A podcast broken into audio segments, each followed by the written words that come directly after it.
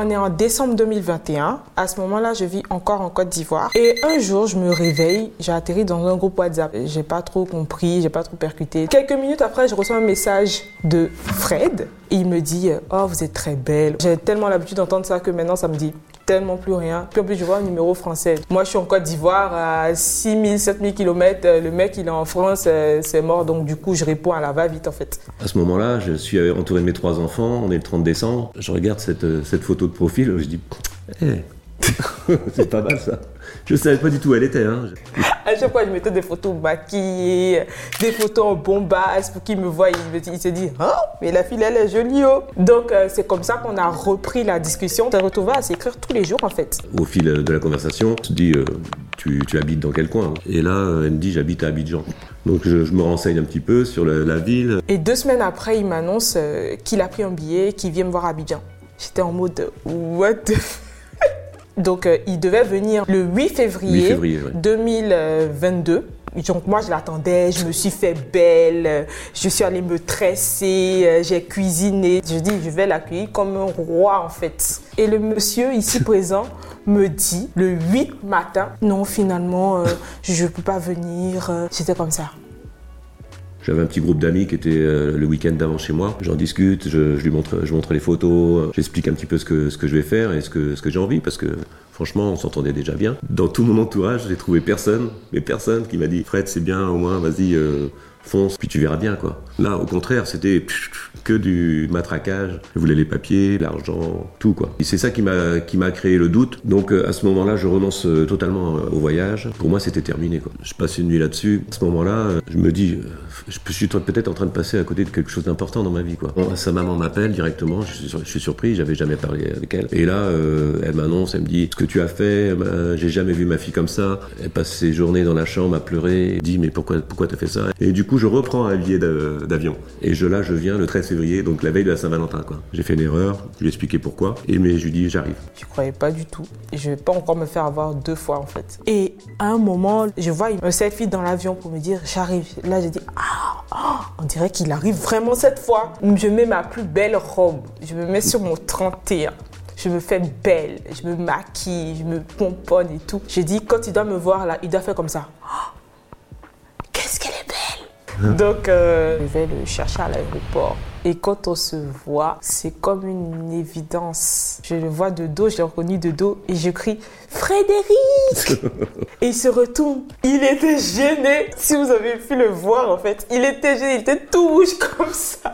Même pour me faire un câlin, même il n'osait pas. Donc après, on est allé en boîte de nuit, on a fait toute la soirée à, à danser. Donc quand on est arrivé dans notre hôtel, on a dormi, je crois, une heure, même pas. Après, on est allé à l'église parce que moi, je suis très, très croyante. Le soir, c'était le 14 février. Il me dit, on sort, on va manger et tout et tout. Je dis, ok, on va manger. Et là, à un moment, il se met à genoux et il me dit, veux-tu m'épouser? J'étais, quoi? En fait, je m'imaginais vraiment pas, en fait, parce qu'on venait de se rencontrer et en même temps, il avait ramené une bague. Donc, il, savait qu'il voulait venir me demander ma main, en fait. C'est vrai. Pour Saint-Valentin, c'est bien, non? Mais j'étais, j'étais choquée. J'étais tellement émue ce, ce soir-là. J'ai, commencé à pleurer. J'ai dit oui, je veux t'épouser. Mais c'est vrai, tu, tu me mens pas. Parce que quand même, on vient à peine de se rencontrer. Il me dit non, j'ai eu un doute une fois, mais pas deux. Une fois que tous mes doutes euh, sont partis, je me suis dit fonce, on y va. Aujourd'hui, euh, je le regrette pas du tout. Non, franchement, c'était magique ce soir-là. On est sorti, on allait se promener toute la nuit.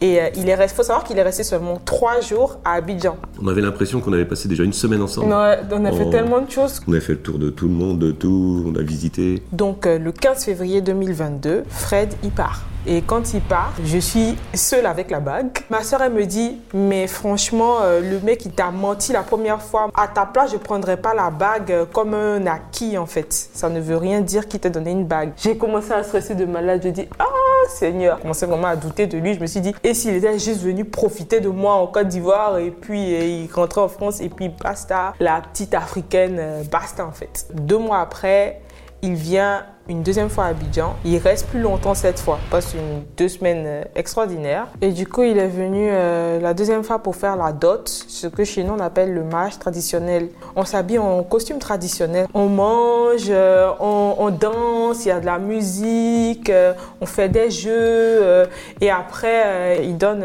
une offrande en fait à la famille pour dire euh, merci à la famille de m'avoir donné votre fille en fait. Après la dot, euh, on devait se revoir au mois de juillet et là il me dit qu'il a perdu son passeport. Ce qui est vrai. Et ça me ramène à mes doutes précédents. Je dis, mais comment on peut perdre son passeport en fait? Il se fout de moi. Et il m'a rassuré, il m'a dit, oui, non, t'inquiète pas, je crois que j'aurais fait tout ça si je voulais juste profiter de toi. Et finalement, on s'est revus au mois de septembre. Et cette fois, il m'a dit, cette fois, je viens avec ma maman. Là, je rencontre sa maman. Le courant est super bien passé entre nous.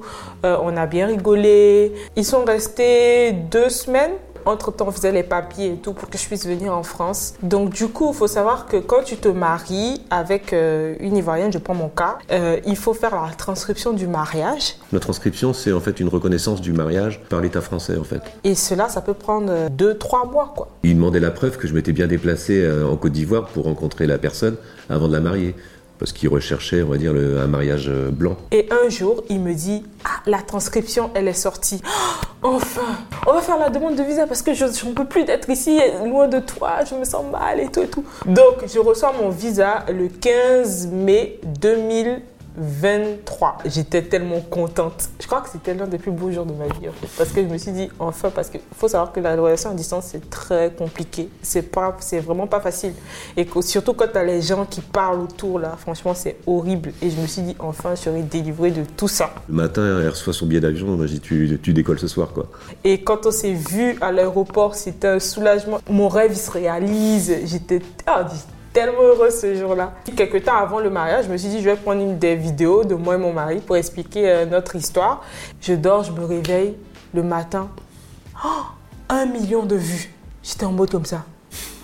Maman, maman, maman, j'ai fait un million de vues sur TikTok. Elle dit, mais tu te fous de moi. Je dis, maman, je ne me fous pas de toi. Euh, J'ai commencé à mettre des vidéos de nous pour dire, euh, allez, jour J-4, jour J-3, jour J-2 de notre mariage. Et les gens, ils adoraient ça en fait. Ils adoraient nous suivre en fait dans nos, dans nos histoires. Après euh, donc son arrivée le 21 mai, Marie-Viane a découvert, on va dire, la vie française aussi.